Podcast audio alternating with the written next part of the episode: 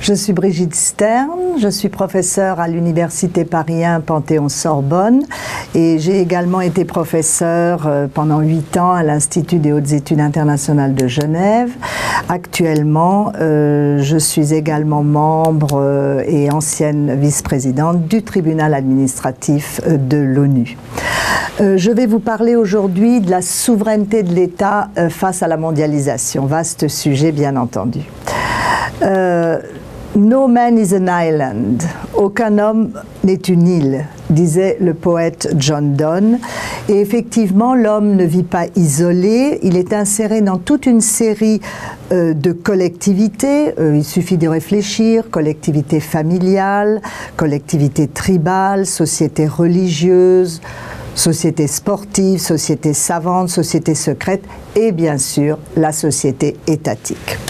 Alors la question que euh, je voudrais poser ici, c'est de savoir comment l'État se situe dans ce maillage. Eh bien l'État se distingue fondamentalement des autres collectivités humaines parce qu'il est une collectivité souveraine. Qu'est-ce à dire? Collectivité souveraine signifie que l'État dispose du monopole de la force armée organisée sur son territoire, monopole de la force armée organisée euh, auquel est lié le monopole d'édiction du droit. Donc l'État a le monopole d'édiction du droit. Et on conçoit à partir de là euh, qu'un droit destiné à s'appliquer au sein d'un État qui dispose de la force, c'est-à-dire que le droit, national, n'aura pas les mêmes caractéristiques qu'un droit destiné à s'appliquer entre États souverains, c'est-à-dire le droit international, puisque chaque État souverain dispose du monopole de la force armée organisée sur son territoire, mais pas dans l'ensemble de la communauté. Cette structuration différente des sociétés internes et de la société internationale explique que les contours de la souveraineté ne sont pas les mêmes dans la société interne et dans la société internationale. Dans l'ordre interne, la souveraineté est exclusive. L'État a une compétence illimitée ou originaire en vertu de laquelle est élaborée une constitution d'où découle tout l'ordre juridique interne. Dans l'ordre international, au contraire, la souveraineté est partagée, la souveraineté prend un tout autre sens puisque l'État n'est pas seul. Ce n'est pas le seul souverain. Et la souveraineté donc est partagée, non pas avec une souveraineté supérieure, puisqu'il n'y en a pas, mais avec des souverainetés égales la société internationale étant fondée sur le principe d'égalité souveraine des États. L'État dans la société internationale, nous le savons bien, n'est soumis à aucun législateur, aucun pouvoir exécutif, aucun juge qu'il ne l'ait au préalable accepté. En d'autres termes, l'État ne peut se soumettre dans les rapports internationaux à d'autres limitations que celles de sa propre volonté, même si cette volonté formelle peut être largement enserrée par le jeu des pouvoirs, des contraintes idéologiques et des forces économiques. Mais si l'État n'a aucune puissance au-dessus de lui, il a des puissances à côté de lui. Et de ce fait, la limitation de la souveraineté apparaît comme une conséquence logique de l'existence de plusieurs États.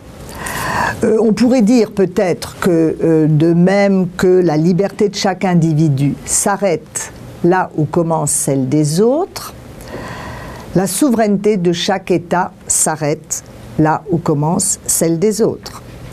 Mais il y a plus, me semble-t-il. La coexistence des différents États ne se déroule pas seulement dans le cadre du système juridique, où leur égalité est affirmée. Elle se déroule aussi, bien sûr, dans le monde réel, avec ses rapports de puissance. Et il faut donc ajouter que la limitation de la souveraineté des États apparaît également comme une conséquence historique des inégalités de fait. Et ces inégalités, vous le savez tous, sont nombreuses. Il suffit de penser aux inégalités géographiques, pensons à la taille des États, euh, aux inégalités résultant de la situation géographique des États. Il y en a qui ont accès à la mer, d'autres qui ne l'ont pas. Les inégalités économiques touchant les dotations en richesses naturelles, le développement de l'appareil de production, les inégalités militaires, Il y a des États qui ont l'arme nucléaire, d'autres qui ne l'ont pas, et on sait combien cela est un problème. Inégalité face aux forces économiques. On sait que de nombreuses multinationales, par exemple, ont des chiffres d'affaires plus élevés que le produit national brut de bien des États. Autrement dit, la souveraineté de l'État, lorsqu'elle est envisagée sous l'angle international, et c'est notre propos ici, apparaît donc comme étroitement dépendante à la fois des rapports de force, de l'équilibre politique et économique de la société internationale et de la structuration juridique de la société internationale. Alors je vais essayer de successivement examiner comment s'est déployée cette souveraineté internationale de l'État en me tournant d'abord vers le passé, en examinant ensuite le présent et pour terminer en regardant vers l'avenir. Je vais commencer par me tourner vers le passé. Et le passé peut se scander en deux grandes périodes. La première de la naissance de l'État au XVIe siècle jusqu'au début du XXe siècle. La seconde du début du XXe siècle à la chute du mur de Berlin. Voyons d'abord la première période de ce passé. Je la caractériserai en parlant du rôle traditionnel de l'État, l'État gendarme et la souveraineté politique. Du XVIe siècle donc au début du XXe siècle, je pense qu'on peut dire que sur le plan interne, la fonction principale de l'État souverain pendant cette période classique était de garantir la sécurité à ses citoyens. L'État n'intervenait pas dans le champ économique. C'est l'époque du laisser-faire, laisser-passer, avec le triomphe du capitalisme libéral au XIXe siècle. Et durant cette période, l'État n'avait qu'un rôle limité, celui de créer les conditions d'ordre, de sécurité, de prévisibilité permettant le meilleur développement des activités économiques. L'existence de l'État et de son ordre juridique a certainement été l'un des facteurs clés du développement du libéralisme, comme l'a souligné poétiquement un, auteur, selon qui l'économie ne se développe pas durablement sans un supplément d'âme juridique. Et je crois que cet aspect ne doit pas être oublié lorsque l'on oppose parfois aujourd'hui, de façon un peu simplificatrice, le droit et l'économie. Sur le plan interne, donc, la préoccupation, c'est la sécurité. Sur le plan international, ce rôle limité de l'État n'est pas sans conséquence. Le droit international classique est ainsi un droit de juxtaposition. Ce que les États attendaient du droit international classique, c'est qu'il garantisse qu'il n'y ait pas d'interférence avec leur souveraineté. Il y a là une conception négative du droit international, et ce n'est pas un hasard si la plupart des règles du droit international classique étaient des règles d'abstention ou d'interdiction. Interdiction d'interférer avec la souveraineté des États. C'est à l'origine, cette règle, ce principe est à l'origine des immunités diplomatiques, des immunités de juridiction ou d'exécution des États exclusivité de la compétence territoriale également, qui fait qu'un État ne pouvait agir que sur son territoire et ne pouvait agir sur le territoire des autres États. Interdiction d'interférer avec les droits acquis des étrangers. Voilà un peu le schéma du droit international traditionnel. Les choses ont changé vers le début du XXe siècle et je passe donc à la seconde période, la, seconde grande période euh, du passé.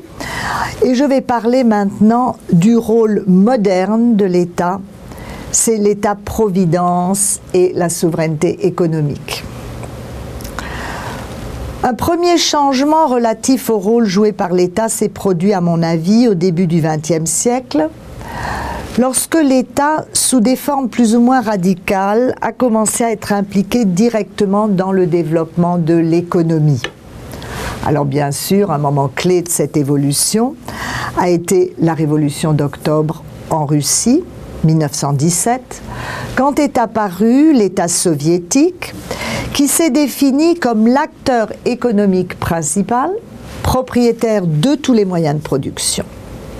Le but de l'État était donc non seulement d'assurer la sécurité, la prévisibilité pour les citoyens, mais également de leur apporter le bien-être économique.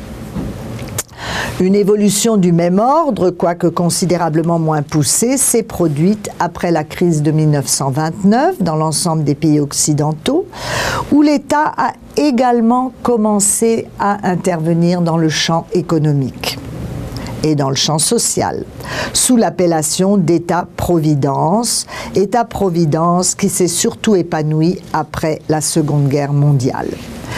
Bien sûr, euh, cette implication de l'État dans l'économie a été relancée par les choix économiques faits par un grand nombre de des nouveaux États nés de la décolonisation dans les années 60. Ces nouveaux États, face aux défis du sous-développement, ont le plus souvent choisi des modes d'interventionnisme d'État à travers une planification plus ou moins inspirée du modèle soviétique et un développement d'entreprises publiques. Mais même lorsqu'ils choisissaient, euh, lorsqu'ils faisaient un choix capitaliste, ils recouraient le plus souvent à une planification souple et également un modèle d'État-providence omniprésent. Autrement dit, qu'il s'agisse des pays de l'Est à économie centralisée, des pays occidentaux à économie de marché ou des pays en développement, le XXe siècle a assisté à une implication certaine de l'État dans le fonctionnement de l'économie. Et implication de l'État non seulement en tant que législateur fournissant les règles du jeu, comme dans la période antérieure, mais également en tant qu'acteur économique poursuivant donc l'objectif du bien-être et du développement économique de sa population. Ce changement dans la conception du rôle de l'État au niveau national s'est évidemment répercuté sur le plan international. Et on est passé, me semble-t-il, d'un droit de juxtaposition à ce que l'on pourrait appeler un droit de coopération. Les États désormais s'entendent pour entreprendre des actions communes, et notamment par le biais des organisations internationales économiques qui ont connu depuis la fin de la Première Guerre mondiale un développement considérable dans tous les domaines. Finances, monnaie, travail, santé, technologie, programmes de développement. La préoccupation des États pour l'économie a bien sûr culminé avec la demande d'établissement d'un nouvel ordre économique international en 1974, date de ce que les pays occidentaux ont appelé la crise pétrolière. Mais cette crise pétrolière, en réalité, était pour les pays pétroliers enfin la satisfaction de leurs revendications et ne apparaissait pas du tout comme une crise. Les concepts de droit international se sont donc enrichis d'une dimension économique. On est donc passé de la souveraineté politique à une volonté d'affirmation d'une souveraineté économique. Autrement dit, de la souveraineté sur les ressources naturelles. Si leur objectif est le même, les conséquences sont radicalement différentes. La souveraineté politique implique les mêmes règles pour tous. La souveraineté économique peut nécessiter l'adoption de règles diversifiées, d'inégalités compensatrices destinées à donner à chaque État des chances égales. En outre, les règles impliquaient des obligations positives de faire, et l'on est donc assez loin de la période classique où c'était surtout des interdictions. Ici, il y a des obligations de faire, soit dans le cadre de la coopération entre États égaux, soit dans le cadre de l'aide au développement des pays les plus pauvres. Voilà euh, le tableau du passé avec donc ces deux grandes périodes, souveraineté politique dans un premier temps, souveraineté économique dans un second temps. Penchons-nous maintenant un peu sur le présent, sur le rôle contemporain de l'État. Et la question ici est de savoir si l'on assiste à la fin de la souveraineté. Donc le présent, rôle contemporain de l'État, la fin de la souveraineté, point d'interrogation. Ce dont il est question ici serait un défi à la souveraineté. On parle en effet souvent aujourd'hui, et il y a beaucoup de conférences sur ce sujet, de la crise de l'État-nation, de la fin de la souveraineté étatique. Alors il est vrai que la souveraineté de l'État semble aujourd'hui régresser sous l'effet conjugué d'une série de facteurs qui caractérisent l'évolution actuelle de la société nationale et internationale. Il y a toute une série de facteurs qui me semblent effectivement, objectivement menacer la souveraineté de l'État. Mais si on regarde tous ces facteurs, il me semble qu'il convient de faire une distinction entre les reculs de la souveraineté qui sont acceptés, voulus, recherchés par les États au nom de la solidarité globale et en vue d'un fonctionnement plus performant de l'État, et les reculs de la souveraineté qui au contraire sont imposés aux États par l'évolution sociale. Et je vais essayer de brosser le tableau de tous ces facteurs qui semblent menacer la souveraineté de l'État. Et je parlerai d'abord des reculs acceptés. Dans les reculs acceptés, j'en vois essentiellement deux, qui sont d'une part le transfert de souveraineté à des entités supranationales et d'autre part la naissance d'un ordre public international. Quelques mots sur le transfert de souveraineté à des entités supranationales. Les États aujourd'hui euh, ont le sentiment que pour mieux exercer leur souveraineté, il faut qu'ils transfèrent certains éléments de cette souveraineté à une entité euh, supérieure. Les États confèrent en effet de plus en plus certaines de leurs compétences à des organisations internationales auxquelles ils reconnaissent le droit d'agir à leur place lorsqu'ils estiment que c'est une façon plus pertinente de remplir leurs fonctions étatiques. Deux exemples. Les États ont transféré des pouvoirs de plus en plus vastes à l'Union européenne dans les domaines économiques, allant du commerce à l'agriculture, en passant par la monnaie, la politique industrielle. Ces transferts de compétences ne sont pas des transferts de la totalité de la souveraineté des États, parce que si c'était le cas, euh, l'Union européenne serait elle-même devenue un nouvel État continental. Mais ils doivent être considérés comme définitifs. Donc c'est des transferts de souveraineté partiels mais définitifs ainsi que cela ressort de la jurisprudence de la Cour de justice de Luxembourg. De la même façon, deuxième exemple, les États ont transféré au Conseil de sécurité leur droit de faire la guerre, bien entendu, sauf en cas de légitime défense. Donc voilà des exemples où la souveraineté de l'État semble reculer, mais en réalité, euh, ce recul, euh, ces, transferts de souveraineté ne sont là que pour euh, avoir une meilleure une meilleure utilisation par les États de leur souveraineté. Autre facteur apparent de recul de la souveraineté, mais qui, à mon avis, euh, sont acceptés par les États, c'est ce que j'appellerais très globalement la naissance d'une sorte d'ordre public international. Il semble aujourd'hui qu'un certain nombre de valeurs s'imposent aux États. Alors, cela pourrait sembler un recul de leur souveraineté. Mais évidemment, les États acceptent ces valeurs, les États euh, sont à l'origine de la naissance euh, d'un consensus sur ces valeurs. Parmi les valeurs communes, il me semble que euh, certaines se sont d'abord affirmées dans la réaction aux atrocités nazies avec la création des tribunaux de Nuremberg et de Tokyo et le rapide essor depuis lors du droit pénal international.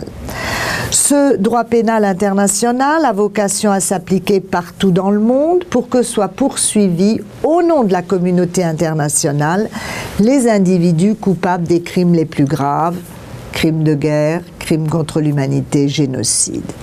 Ont ainsi été créés en 1993 le tribunal pénal international pour l'ex-Yougoslavie, en 1994 le tribunal pénal international pour le Rwanda, ces deux tribunaux ayant servi de matrice au projet de Cour pénale internationale dont le statut a été adopté à Rome le 17 juillet 1998.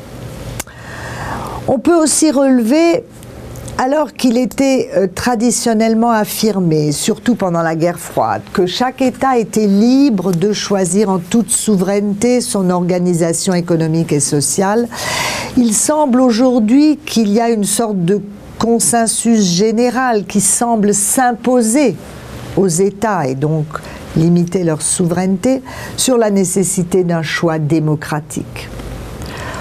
Autre domaine, les droits de l'homme. C'est un autre exemple euh, de ces valeurs communes auxquelles les États semblent devoir se référer aujourd'hui, même si c'est souvent du bout des lèvres et sans qu'il y ait toujours une mise en œuvre effective aboutissant à une véritable protection des individus. À côté des valeurs communes, bien sûr, les États ont pris conscience qu'il y a certains biens communs dont la gestion s'impose, euh, dont la gestion en commun à l'échelle mondiale s'impose. La notion de patrimoine commun de l'humanité a été lancée pour la Lune et les autres espaces célestes. Elle est aussi appliquée avec des euh, résultats plus mitigés pour les grands fonds marins. Et qui ne reconnaîtrait aujourd'hui que l'environnement est un bien commun à la protection duquel tous les États sont tenus d'œuvrer. On pourrait dire la même chose du patrimoine culturel de l'humanité ou du génome humain.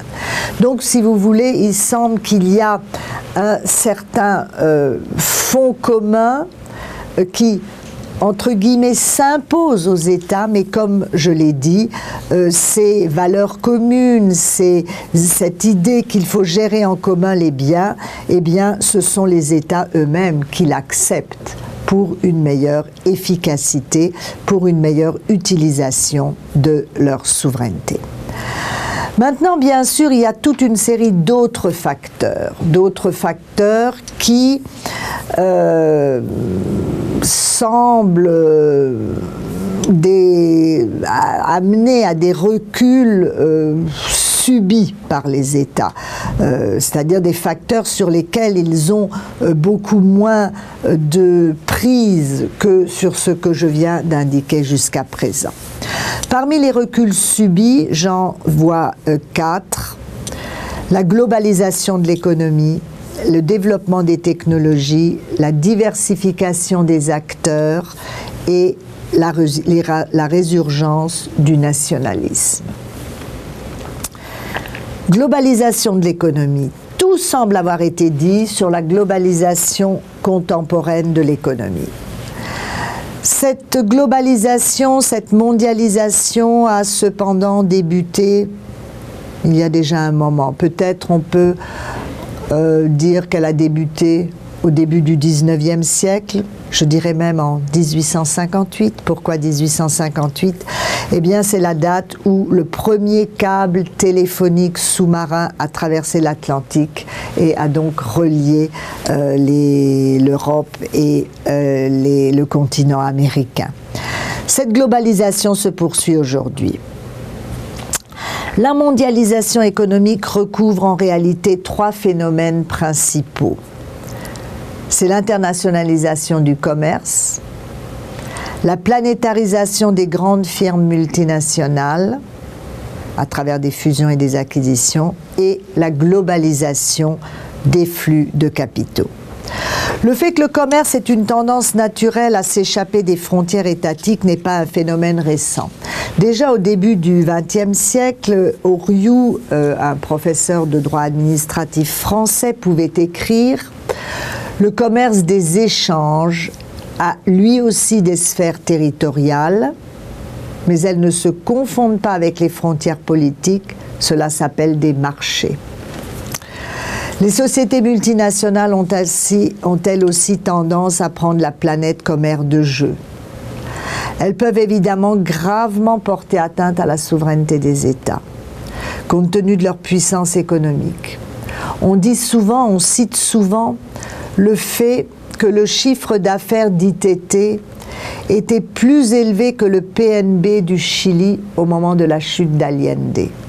Et ce rapport de force a été souvent analysé comme n'étant pas étranger aux événements qui se sont produits. Enfin, le paroxysme de la mondialisation s'exprime sans doute dans les flux de capitaux, dans les marchés financiers, peut-être parce qu'il s'agit de biens immatériels qui, évidemment, traversent sans entrave les frontières et ne sont pas limités par la souveraineté des États. Autre recul euh, subi euh, sur lesquels les États ont peu de prise, le développement des technologies. La globalisation n'est pas uniquement économique. Le développement des technologies d'information, de communication a permis de faire du monde un village planétaire. Un exemple de ces techniques ignorant les frontières et donc la souveraineté étatique est la télévision sans frontières qui permet à toute personne privée dotée d'une antenne parabolique de capter des émissions venant du monde entier sans passer par un récepteur central contrôlé par la souveraineté de l'État. L'État ne peut donc plus exercer de contrôle sur les émissions reçues sur son territoire, sauf à interdire complètement les antennes paraboliques, ce qui est par exemple le cas de l'Iran. Mais transcende également les frontières de l'État, bien sûr, tous les nouveaux moyens de communication, le fax, l'email, sans parler d'Internet, qui, qui apparaît comme une des révolutions essentielles de notre siècle et qui se fait fi de la souveraineté puisque on peut y avoir accès de n'importe où sans que les frontières étatiques euh, puissent être une barrière. Bien sûr, ces deux phénomènes, mondialisation économique, développement des technologies, de l'information, se confortent l'un l'autre. Le développement des moyens de communication s'effectuant autant au service des interactions entre les hommes qu'au service des échanges commerciaux. Autre élément qui euh, semble faire reculer la souveraineté, c'est la diversification des acteurs économiques. Euh, des acteurs euh, plus généralement des relations internationales. On est loin du modèle westphalien où le seul acteur et le seul sujet du droit international était l'État. Aujourd'hui, un grand nombre d'acteurs interviennent dans le domaine international. J'ai déjà fait mention du rôle des multinationales en tant qu'acteurs majeurs des relations économiques internationales on peut rappeler que la moitié des 100 entités les plus riches du monde sont des sociétés multinationales. Bien sûr, euh, toute réflexion sur le rôle de l'État aujourd'hui ne peut pas non plus passer sous silence le rôle des ONG, qui jouent de plus en plus un rôle, euh, qui utilisent les médias pour faire pression par le biais de l'opinion publique internationale sur les États. Elles se sont développées dans le domaine des droits de l'homme, bien entendu, mais se développe de plus en plus, et c'est un phénomène récent, dans le domaine économique également. C'est développé par exemple la possibilité d'avoir des amicus curiae, aussi bien à l'OMC que même dans l'arbitrage économique international, et ceci est un phénomène extrêmement important.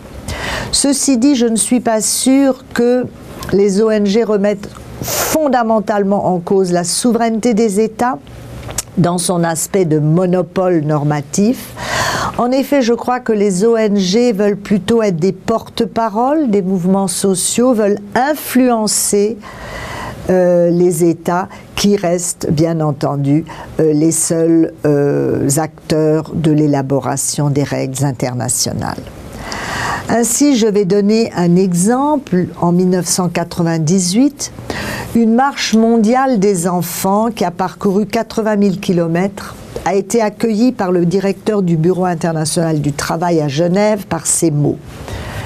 Il leur a dit à la mondialisation de l'économie doit correspondre une mondialisation des forces vives de la société.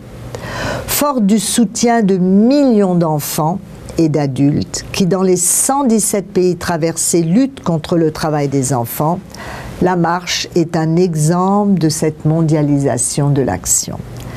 Et c'est à la suite de cela une convention sur le travail des enfants a été adoptée par les États. Donc les ONG sont là pour stimuler les États euh, prennent en compte euh, leur euh, action. De même, personne n'ignore que la Convention de Rome qui a établi la Cour pénale internationale n'aurait jamais vu le jour sans la pression constante des ONG qui apparaît comme une force un petit peu irrésistible. Il en est allé de même pour l'adoption de la Convention sur l'élimination des mines antipersonnelles, qu'a porté sur les fonds baptismaux ICBL, International Campaign to Ban Landmines, un regroupement d'une centaine d'ONG qui a obtenu le prix Nobel de la paix pour son action. Enfin, sont présents aussi à l'esprit de tous l'échec du sommet de Seattle, euh, dans le cadre de l'OMC, qui est là pour rappeler que désormais la société civile internationale ne peut plus être ignorée en ces temps de mondialisation. Dernier aspect, dernier, dernier facteur euh, de ces reculs, euh, disons, subis par les États, c'est la résurgence du nationalisme. Il est banal de constater qu'avec la fin des idéologies, on a assisté à une résurgence souvent sanglante de divers nationalismes, phénomène qui s'explique sans doute par le besoin de nouveaux processus d'identification pour tous ceux qui ont perdu leurs repères idéologiques. Cette montée du nationalisme, souvent confortée par des clivages religieux exacerbés, comme on a pu le constater en ex-Yougoslavie par exemple, euh, ou au Rwanda, est évidemment une force centrifuge qui menace l'unité, qui menace la souveraineté, l'existence même des États souverains. Il est certain que tous ces développements que je viens de décrire brouillent quelque peu l'image que l'on avait de la souveraineté de l'État il y a une espèce de, euh, d'attaque de tous côtés sur cette souveraineté. Est-ce à dire qu'il faut souscrire aux analyses parfois apocalyptiques qui prédisent la mort de l'État souverain, la mort annoncée de l'État souverain? Je n'en crois rien. Et qui plus est, je ne pense pas qu'une telle évolution serait souhaitable.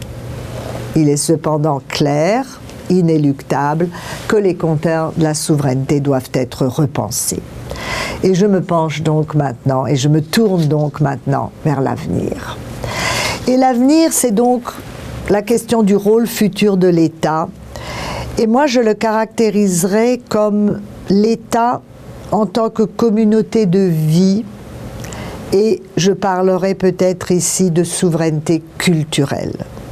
Donc nous avons eu la souveraineté politique, nous avons eu la souveraineté économique et peut-être maintenant faut-il se pencher un peu plus sur ce que j'appelle euh, faute de mieux, mais je crois que je vais expliquer ce que je veux dire, la souveraineté culturelle. La question est donc aujourd'hui posée de savoir si l'État n'a plus de rôle à jouer face aux puissances économiques, face à tous les phénomènes que j'ai indiqués. Certes, globalisation de l'économie, globalisation de l'information, globalisation des, communications, tous ces phénomènes sont devenus une réalité. Certes, la libéralisation et la dérégulation semblent présider à cette évolution.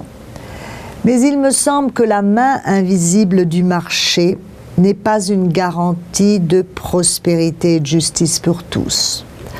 On sait bien que si la théorie des coûts comparatifs de Ricardo, qui est à la base du libéralisme, optimise le gain global, le gain économique global, elle n'assure en rien une répartition égale de ce gain global. Et c'est là qu'on a besoin de l'État, aussi bien au niveau national qu'au niveau international. En réalité, il faut à l'homme ces deux mains, la main invisible du marché la main bien visible de l'État. Certains pensent que la révolution d'Internet va d'un coup de baguette magique effacer les inégalités existantes. Rien n'est moins sûr. Au contraire, je pense que dans une vision un peu pessimiste, mais peut-être réaliste du phénomène, Internet peut aussi être un facteur d'inégalité à l'intérieur d'une société entre ceux qui disposent d'Internet et ceux qui n'en disposent pas, mais encore plus entre les pays développés et les pays en développement. Euh, il semble qu'aujourd'hui, seuls 2% de la population mondiale a une adresse électronique. Et un autre chiffre peut-être peut faire réfléchir, les pays de l'OCDE, avec 19% de la population mondiale, comptent 80% des utilisateurs d'Internet. Alors face à euh, cette globalisation de l'économie, le fait que restent les États souverains au niveau juridique, euh, quels sont les modèles possibles de régulation de cette mondialisation? On peut en imaginer toute une série. On peut imaginer une régulation unilatérale par des États puissants. On peut imaginer une régulation multilatérale par les pouvoirs privés. On peut imaginer une régulation euh, multinationale par les États. Voyons un peu quelle est la meilleure piste pour l'avenir. Il y a d'abord des tentatives, il faut bien le dire, de régulation unilatérale par des États puissants. Un exemple type est la volonté de certains États d'étendre à l'ensemble de l'espace monde leur ordre juridique national. C'est ce qui a par exemple été fait par les lois Helms-Burton et d'Amato Kennedy, par, par lesquelles les États-Unis ont cherché à imposer une certaine politique à toutes les entreprises dans le monde à l'égard de Cuba, de l'Iran et de la Libye. Selon d'après ces lois, si des entreprises, quelles qu'elles soient, françaises, canadiennes, japonaises, s'engagent avec ces pays dans des activités qui sont interdites par les États-Unis, ceux-ci s'octroient le droit de les sanctionner. Il y a là une tentative d'extension d'un ordre juridique national à l'ensemble de la planète, qui peut être efficace, mais qui est contraire au droit international, contraire à la souveraineté des États, et qui ne me semble pas pouvoir être une solution d'avenir.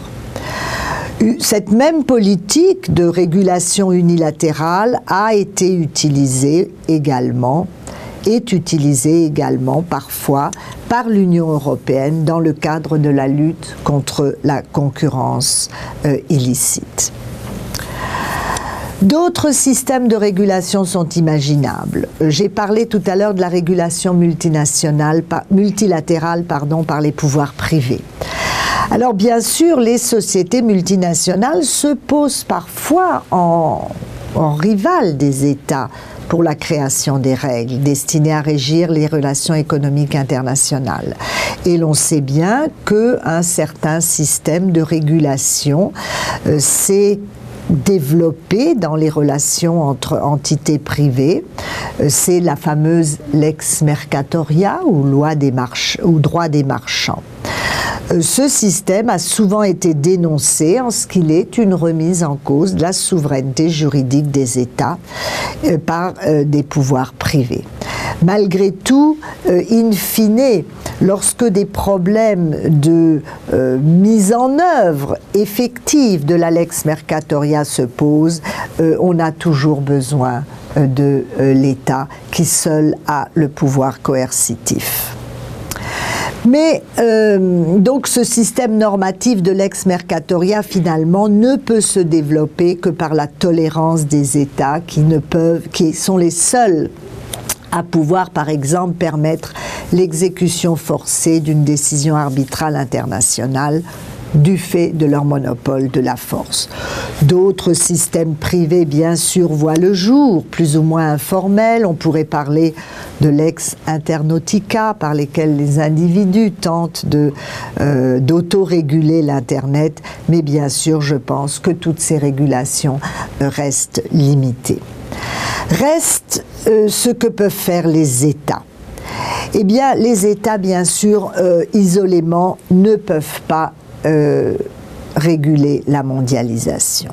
Par contre, euh, s'ils le font collectivement, je pense que les États ont des moyens de réguler la mondialisation. Ces moyens sont à différents niveaux.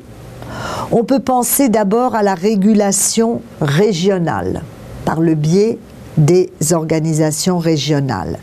Et le premier exemple qui vient à l'esprit, c'est l'Union européenne, bien sûr, mais il y en a d'autres. Je pense à l'ALENA, au Mercosur, à l'ASEAN, et on pourrait en citer encore bien d'autres. Mais il y a aussi et surtout, à mon avis, la régulation universelle par le biais d'organisations mondiales bien sûr comme l'ONU, mais aussi comme l'OIT, Organisation internationale du travail, et surtout l'OMC, Organisation mondiale du commerce, qui grâce à son organe de règlement des différends me semble être en passe de devenir le grand régulateur du monde de demain. Mais encore une fois, toutes ces régulations par les organisations internationales, et ce point me paraît fondamental, n'auront d'effectivité que si elles s'appuient sur les États et sur la souveraineté des États. Et j'en viens maintenant à la façon dont je vois le rôle futur de l'État. Il me semble que l'État doit continuer à jouer un rôle important dans la régulation du libéralisme, dans la régulation de l'économie mondiale. En effet, pour que les règles internationales, qui sont donc indispensables, je l'ai dit tout à l'heure, pour réglementer l'économie mondiale, donc pour que ces règles internationales soient efficaces, il faut que les États auteurs de ces règles aient une existence forte et soient eux-mêmes efficaces. Tant qu'il n'y aura pas d'armée et de police mondiale, et cela n'est sans doute même pas souhaitable, les États resteront les uniques vecteurs de création et d'exécution du droit. Mais bien d'autres raisons militent pour que l'État souverain ne disparaisse pas. Tout ne semble pas pouvoir ni devoir être réglé au niveau global. C'est la diversité qui fait la richesse de notre planète et les États ont là aussi une tâche de préservation de la diversité, qu'il s'agisse de la diversité idéologique, politique, culturelle, linguistique, juridique aussi. Les États doivent aussi jouer ce que j'appellerais un rôle d'arbitre entre le marché et la société pour que soient pris en compte les besoins non solvables. Ils ont ainsi une fonction d'organe de solidarité. Seuls les États peuvent corriger pour les populations vivant sur leur territoire les conséquences négatives de la globalisation. Seuls les États conscients de leur mission peuvent assurer un minimum de partage social, de solidarité nationale.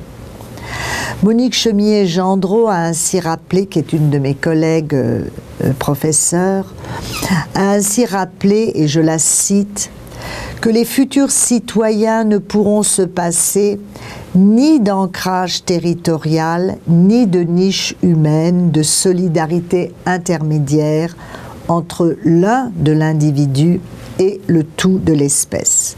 L'État-nation peut encore trouver là une grande utilité. Les États donc doivent être, euh, ont une fonction de dépositaire de valeurs non marchandes, des valeurs culturelles, des valeurs de démocratie, des valeurs de droits de l'homme, qui ne sont pas forcément automatiquement prises en compte par les autres acteurs. Enfin, last but not least, seuls les États peuvent être ce que j'appellerais des miroirs d'identité.